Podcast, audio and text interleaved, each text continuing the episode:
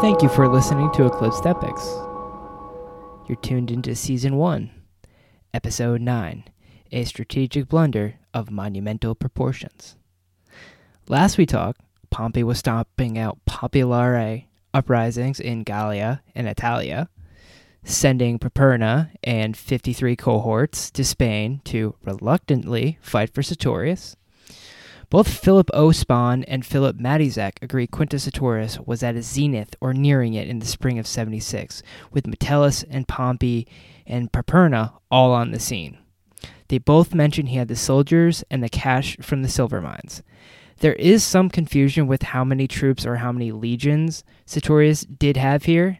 Spann says four armies, which is a modern term to describe something ancient, and they were of 60,000 men. About half of those were actual Roman legions under Perperna. So, most likely Sertorius had 12 legions to work with total. We get the rough distribution of his forces from Spann, and according to him, about 75% of Sertorius' troops, Sertorius' veterans, his North Africans, and his Iberians, were in the nearer province, which is the northern province here in Spain. The rest of them are in the further province under uh, Hictul- Hict- Hirtuleius.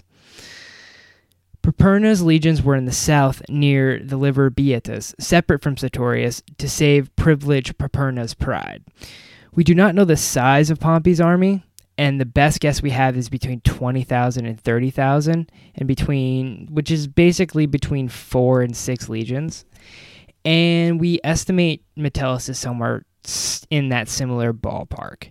All in all, Sertorius and Perperna were roughly equal to Metellus and Pompey, 12 on each side.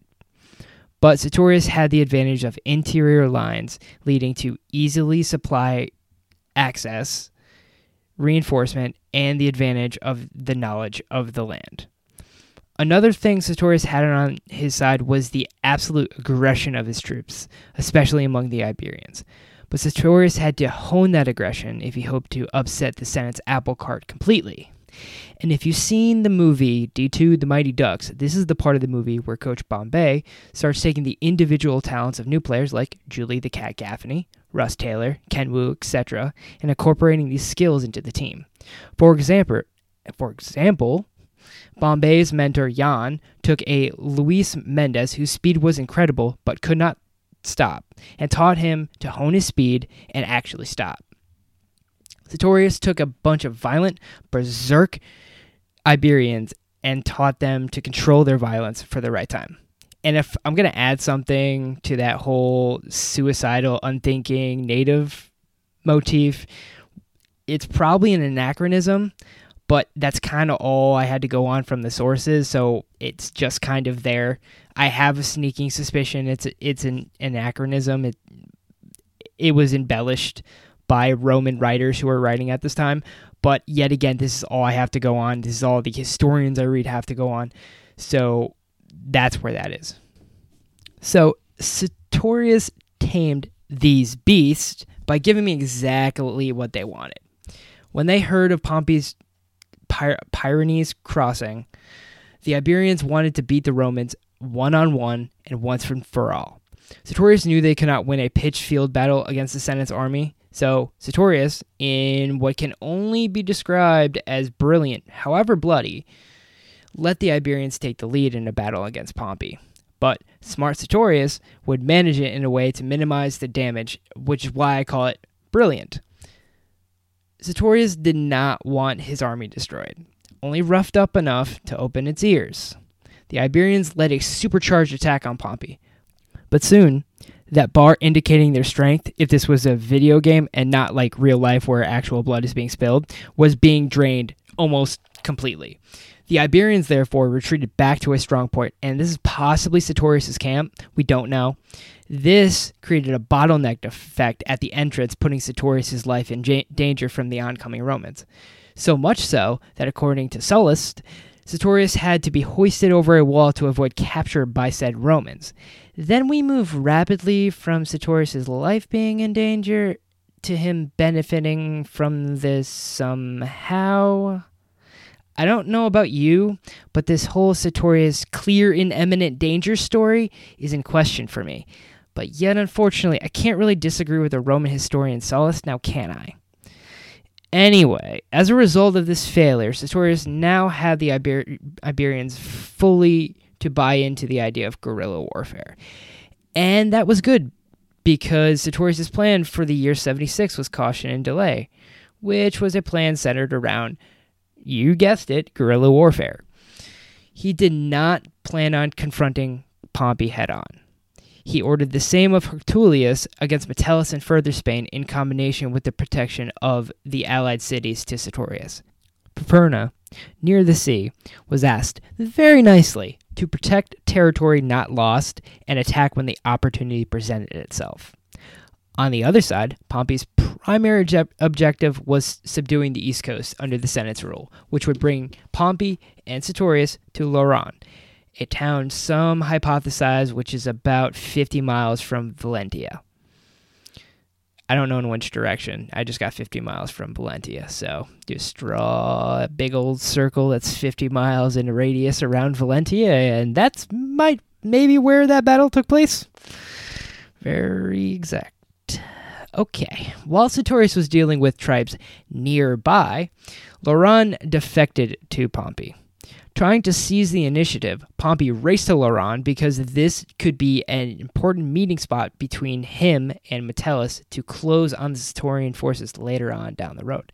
But the faster, more agile, and more informed force of Sertorius caught wind of this important defection and beat Sulla's pupil to the punch and took the strategic hill next to Lauron.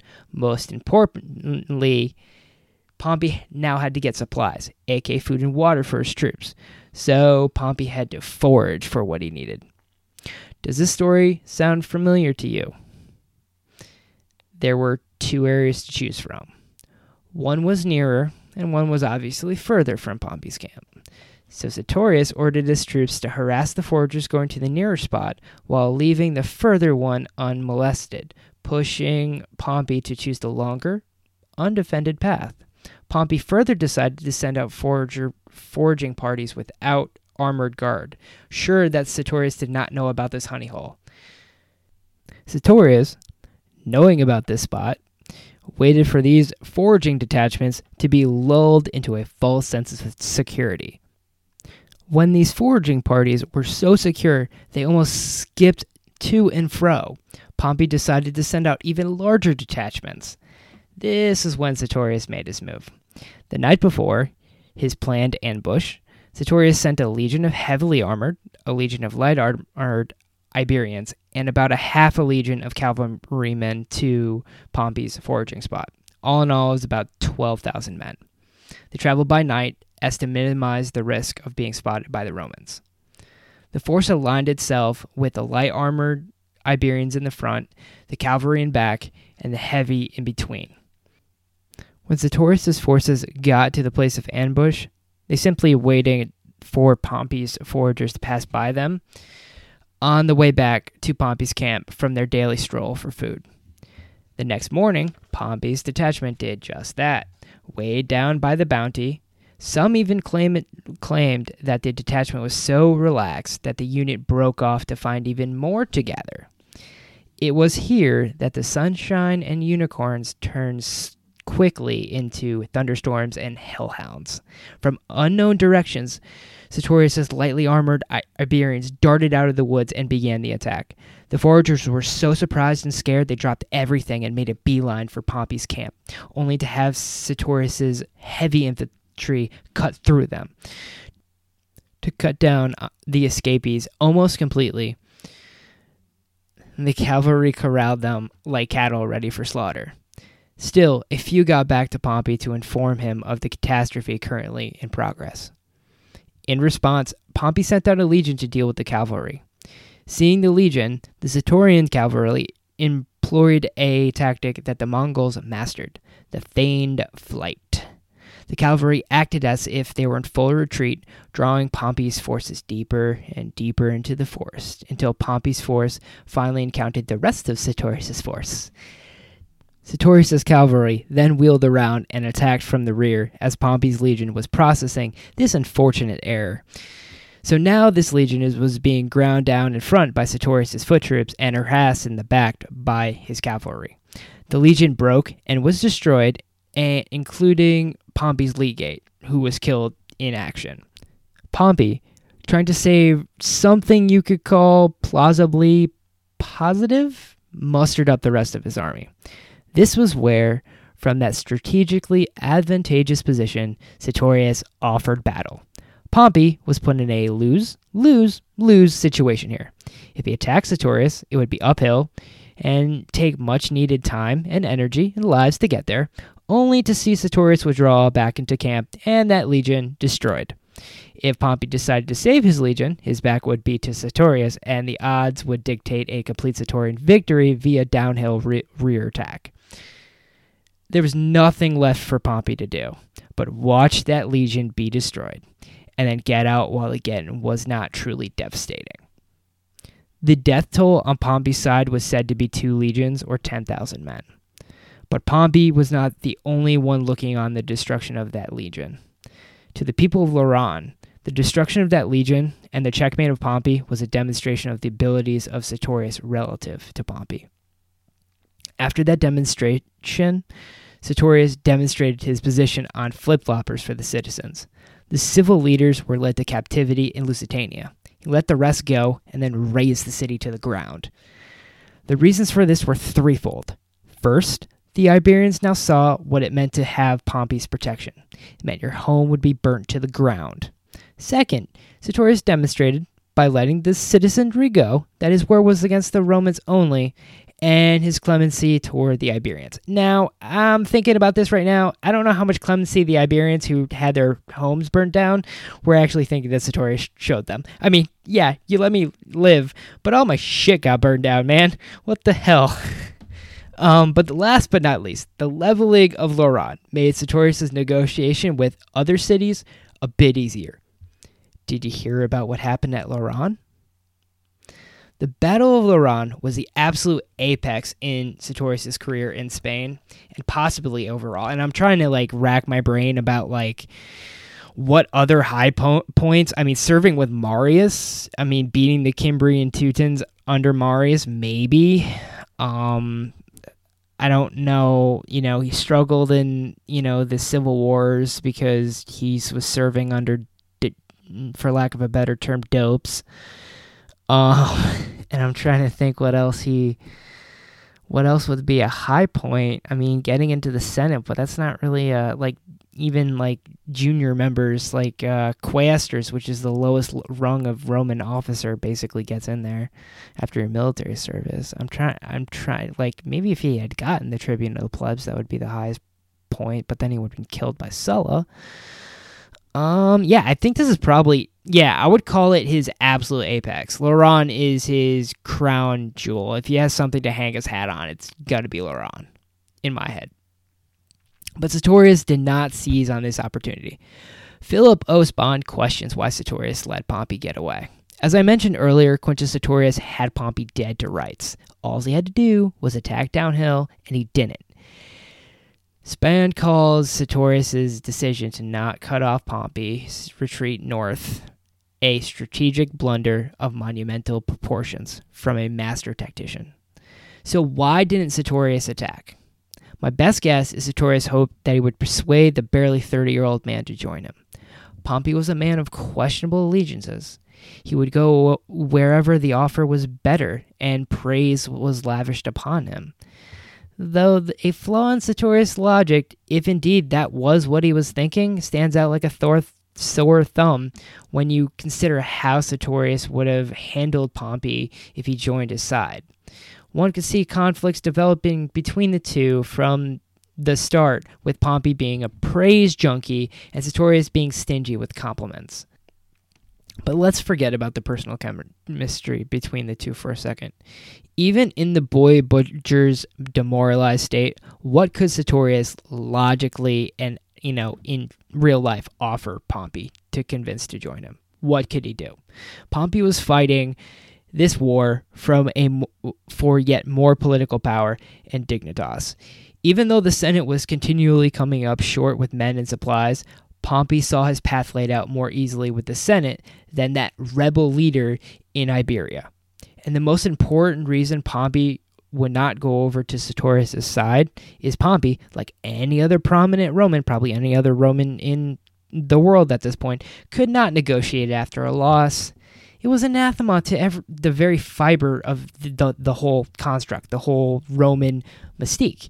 You would not do that and the people that did do that were were I mean pariahs. We told that story about that dude Mancinus at negotiating with well he wasn't the one negotiating with the Numantines, but Tiberius Gracchus was negotiating with the Numantines and the Senate literally sent him back naked as a as a message to the Numantines basically saying deal off. He he cannot do this the culture literally inculcated you in in not negotiating after losses. You negotiate from a position of strength. That is it. And you know, I'm tr- I'm start trying to think about this lasted, you know, 400 400 even 400 years later after Julian gets the emperor Julian the apostate gets assassinated. I can't remember the battle exactly, but it's in um uh it was it the uh yes it's the Sassanid Empire, um which is like what you think of Persia, uh the, the ancient Persian Empire, and the next person elevated I think was named was Jovian, and he negotiated a peace to get um the his Romans back to Rome, but he was literally seen as a pariah for doing so. So it's that that is like baked into the bread of Roman culture. It really is. So I don't see Pompey doing that. But anyways, a dejected Pompey and his devastated army marched to Contrebia, that spot uh, Sertorius razed to the ground months back to lick his wounds and camp in misery because his campaigning season was done for 76. And next time, Sertorius will make contact to negotiate a deal with the Poison King. But Sertorius will now also begin his slow descent to the year 72.